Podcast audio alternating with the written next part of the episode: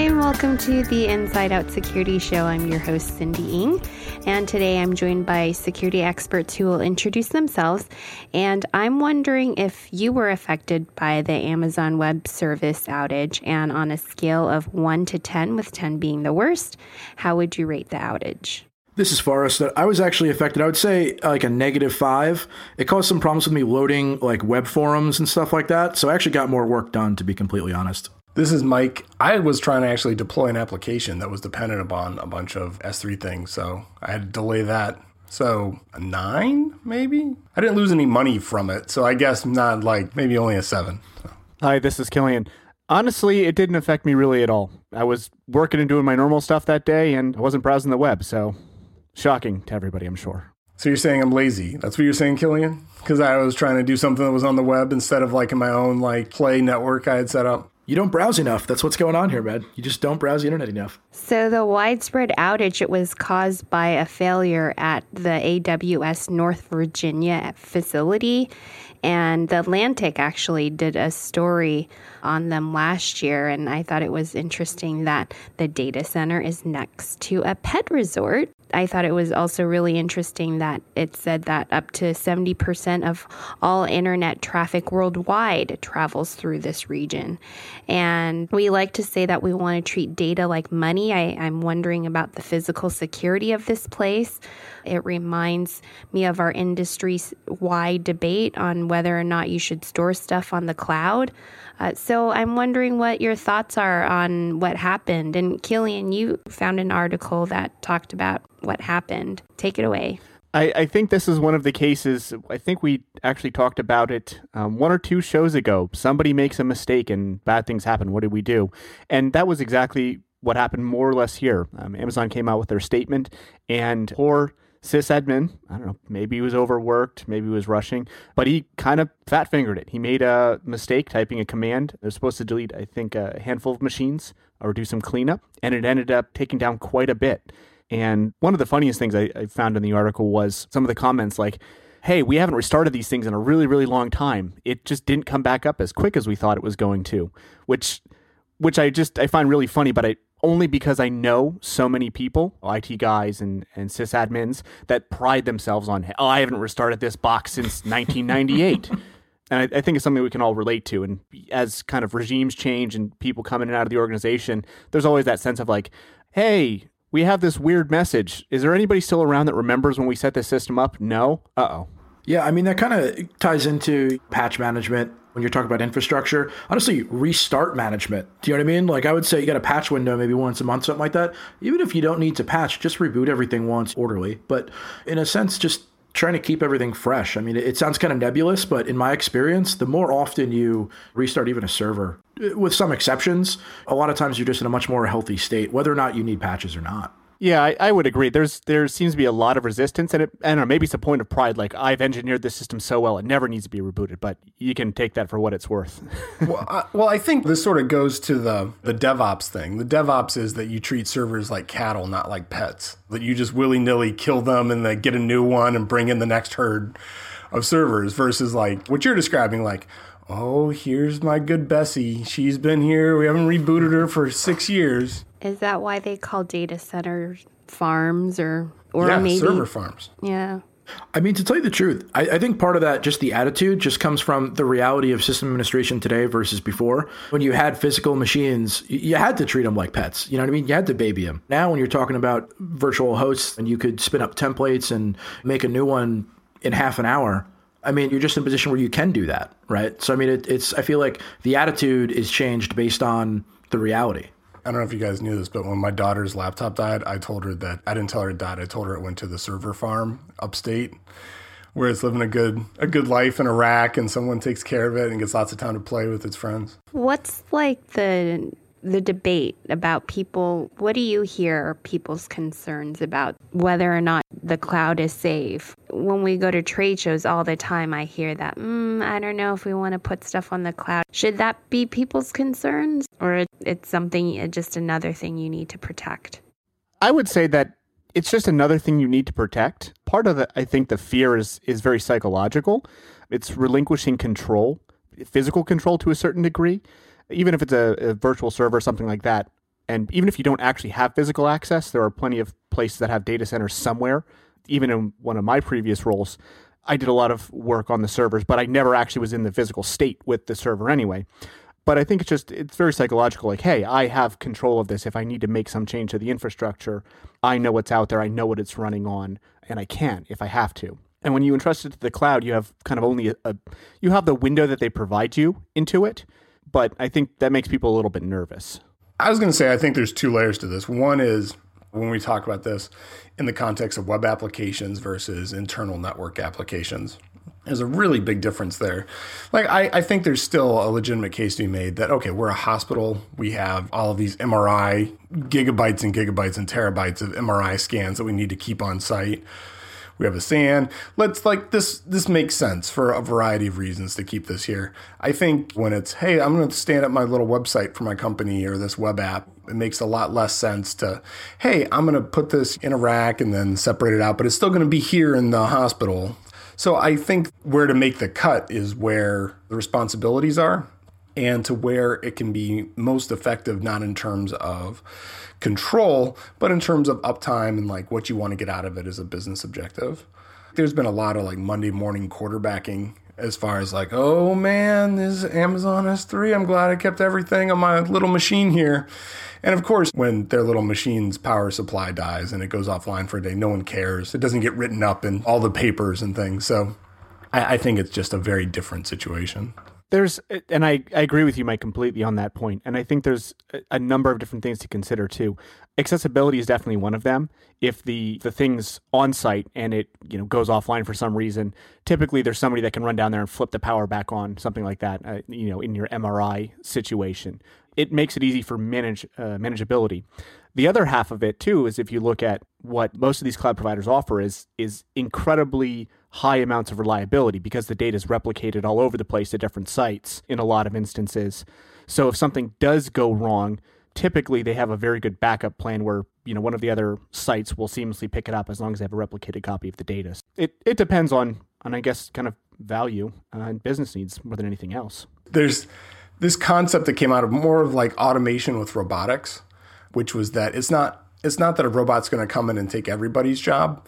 It's that a robot's going to come in, it's going to make the top two people out of the team of 20 10 times more effective. And so those other 18 people aren't going to have jobs. And I think we're seeing a lot of that happening in the, the admin space where tools, the automation tools, the scripts, and how everything is working are making sysadmins wildly more effective and to let them control a much greater amount of uh, services, much less time.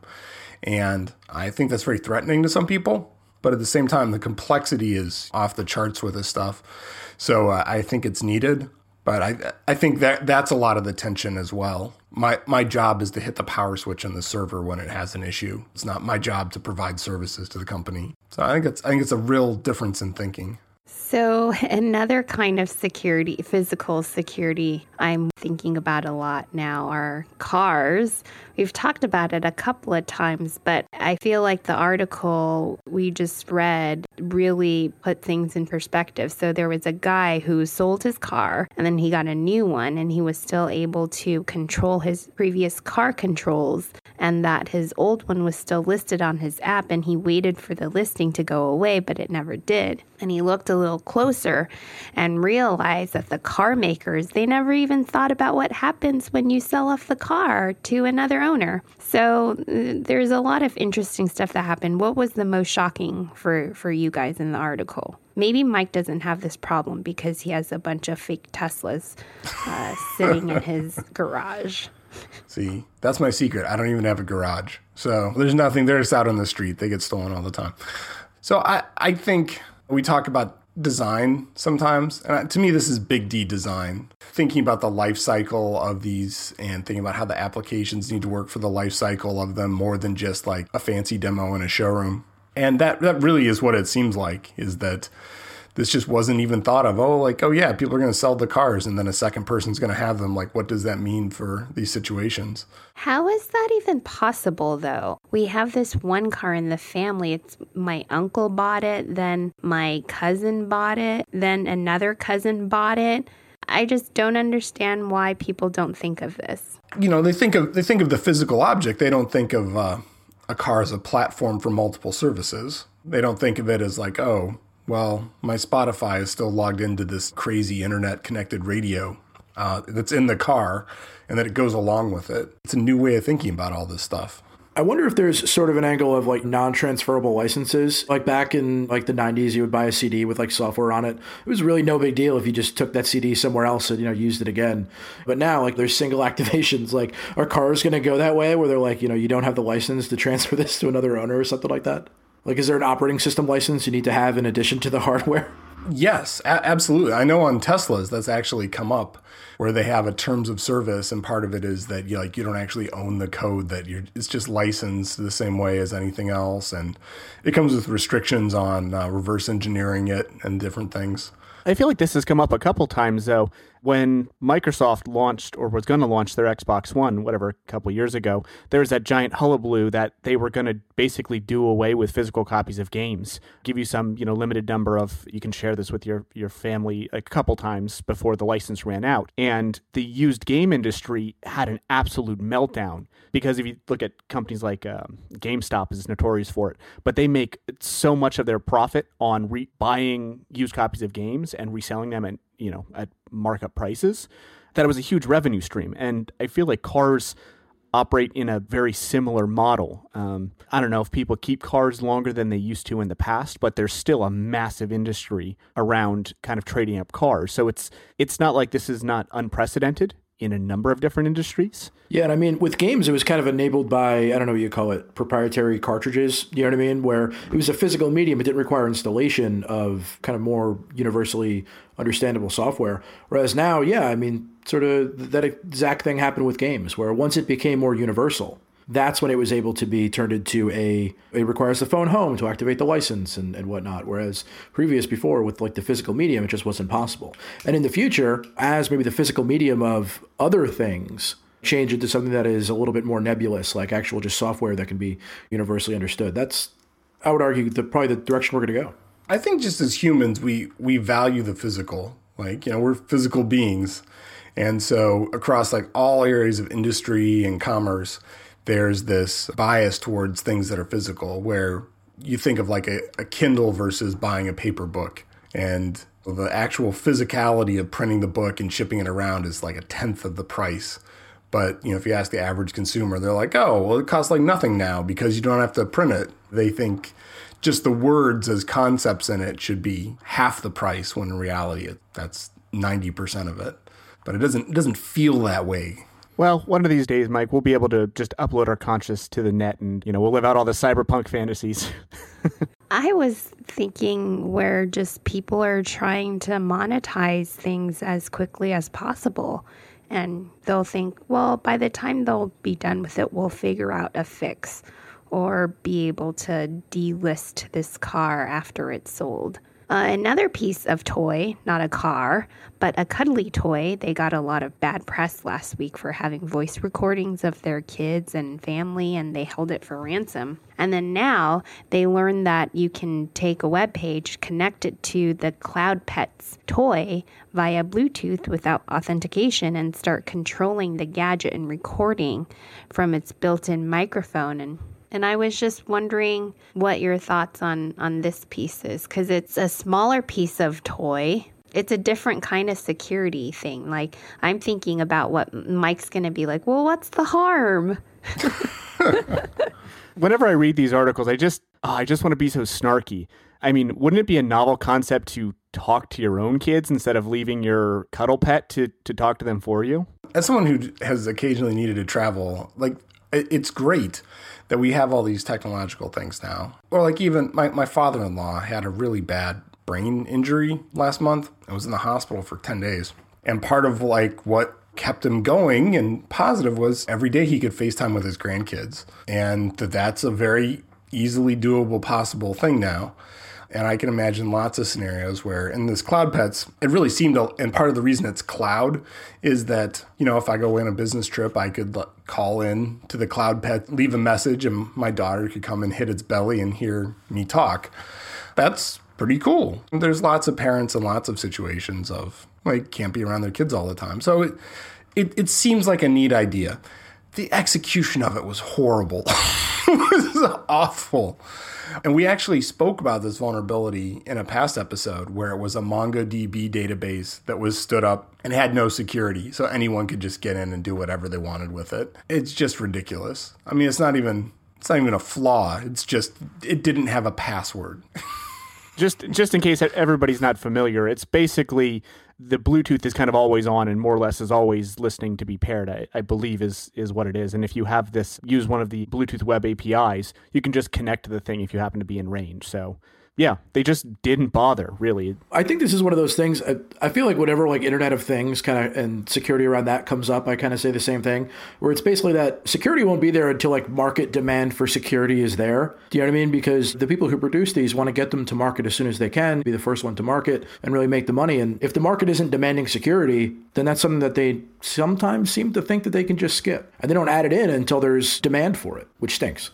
So, do you think that this will be the end of cloud pets? They'll probably try to secure it and then remarket it. I imagine they'll they'll want to try and hang on, but I feel like if you lose trust of parents, I feel like that's a pretty quick uh, a quick way to lose uh, market share. If you don't get caught and you just start collecting people's data and stuff. If somehow, for some reason, that vulnerability is there and you don't get caught, you're, you'll probably not do anything because no one's complaining. That's exactly what I mean. Yeah. Yeah, I think. I mean, I don't think they're probably going to lose any market share. Well, they're they're still for sale. I'm looking yeah. at them right now on Amazon. Like they're they're still for sale. I bet You're it's all like getting one for Christmas. How many stars do they have? What are what are the ratings like right now? That's a great question. None of these seem to have. This one has four stars.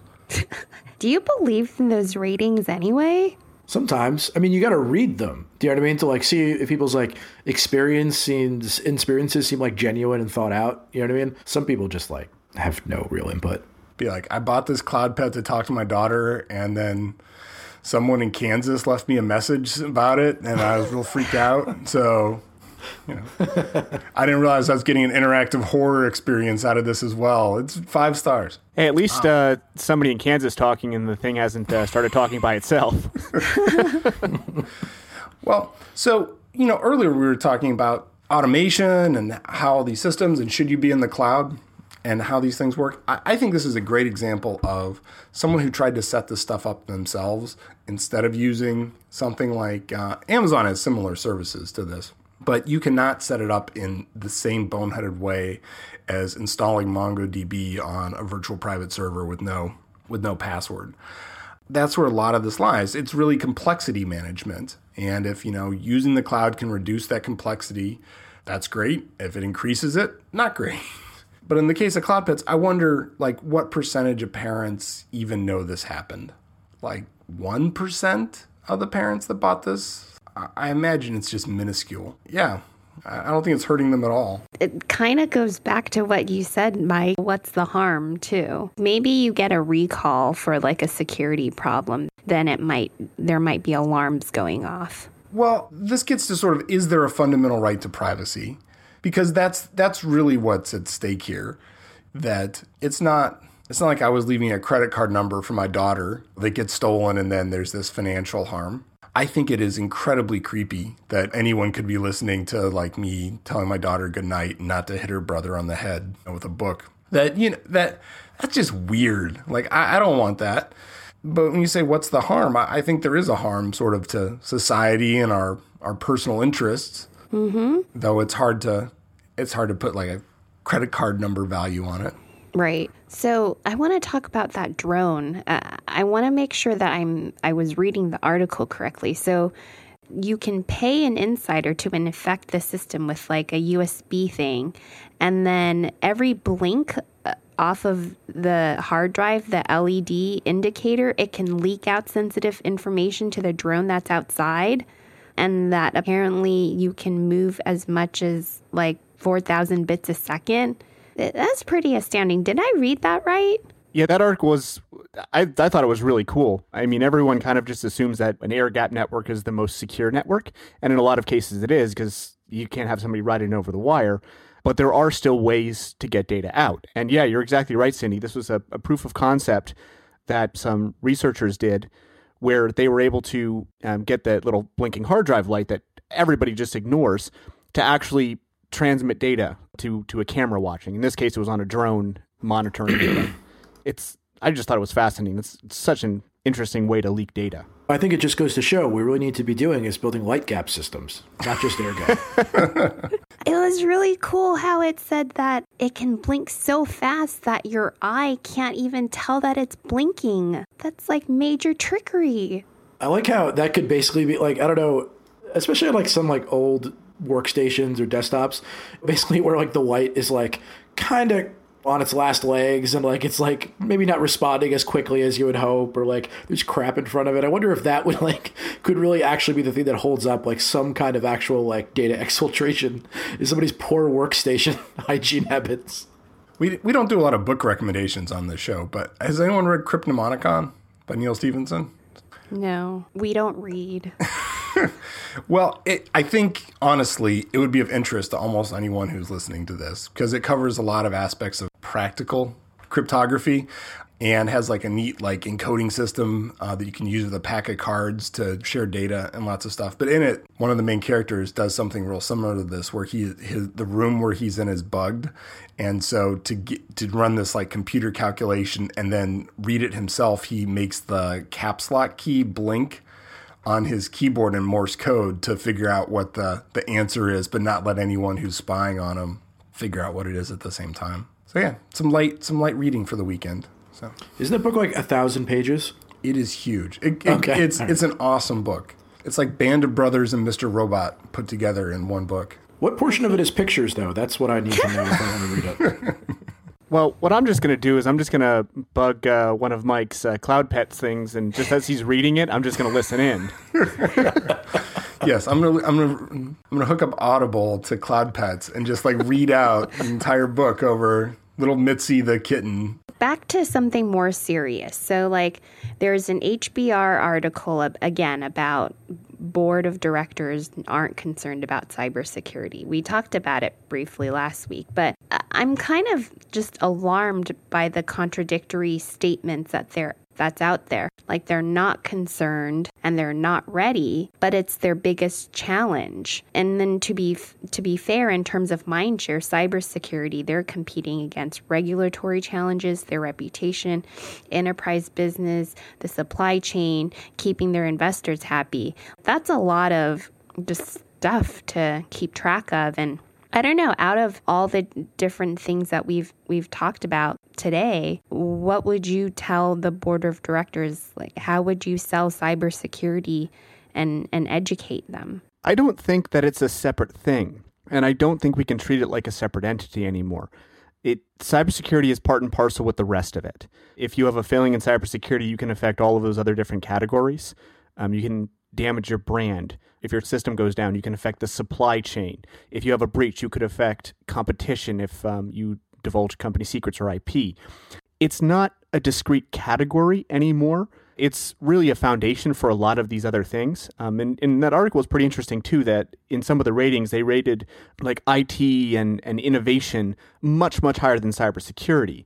But it, it all goes together. I mean, we can kind of talk about the the car thing again in terms of innovation. You know, they're so hyped up to to innovate and to be the first that they don't think about security. But I think from a board's perspective, this needs to be something that they ask every time they have this discussion because it's it's so intertwined with our society anymore that it can't be separated out. That's the way that I, I look at it. And I think that's the only way that we can sell it. That revenue, that growth, that profit, that supply chain, that actual property is, is all tied together with cybersecurity. And if they had a problem with the cloud pet thing, that's it makes it more personal. I, and if you, it needs to be relevant to their lives. So I'm going to take a, a page out of the Mike Buckbee uh, cybersecurity playbook here, and I'm going to ship all of the board members cloud pets so that I can listen in to their meetings, get that inside information, and make some stock trades. There's there's a Excellent free work. there's a free tip for all uh, all the bad guys out there. That's like the new Superbad four. so that's gonna be their make. They're gonna make tons of money in insider trading through cloud pets. if we can get you know Richard Pryor back, uh, we'll just get a digital hologram. It's that time again. Tool of the week, Mike. What's the tool you want to share with everyone? This tool is called Chaos Monkey, and I'm mentioning it as we started off this by talking about AWS. And it is a tool, open source tool from Netflix. And so Netflix is one of the largest consumers of AWS services. And they did not go down during this AWS outage. And they have what they call their principles of chaos engineering. And in the context of the previous metaphor about you know treating servers like cattle or treating them like pets chaos monkey is something that would randomly kill one of your cattle and would just randomly wipe out servers change the configurations of things in a way that would let you test the resiliency of your overall systems. And so I, it's really interesting for that, both as sort of a conceptual, but also as a very practical thing where you run this code and it will take care of these things for you and simulate all these different outages or attacks or different uh, things. So whether or not you're directly using it, there's uh, really cool principles of chaos engineering sort of manifesto that they wrote along with this that I think everyone would benefit from reading as well. So that's the tool of the week. You know what? That sounds like the plot of a, a horror movie or a Fallout Vault experiment. a monkey killing cattle that's actually linked to servers. That's that's got Vault-Tec engineering written all over it. Actually, absolutely right. Thanks to Mike, Killian, Forrest, all our listeners for joining us today. If you want to follow us on Twitter to find some of the stories we're discussing, you can find us at infosec underscore podcast. Thanks, and we'll meet up again next week. Thanks, everyone. Bye. Bye. Bye, guys.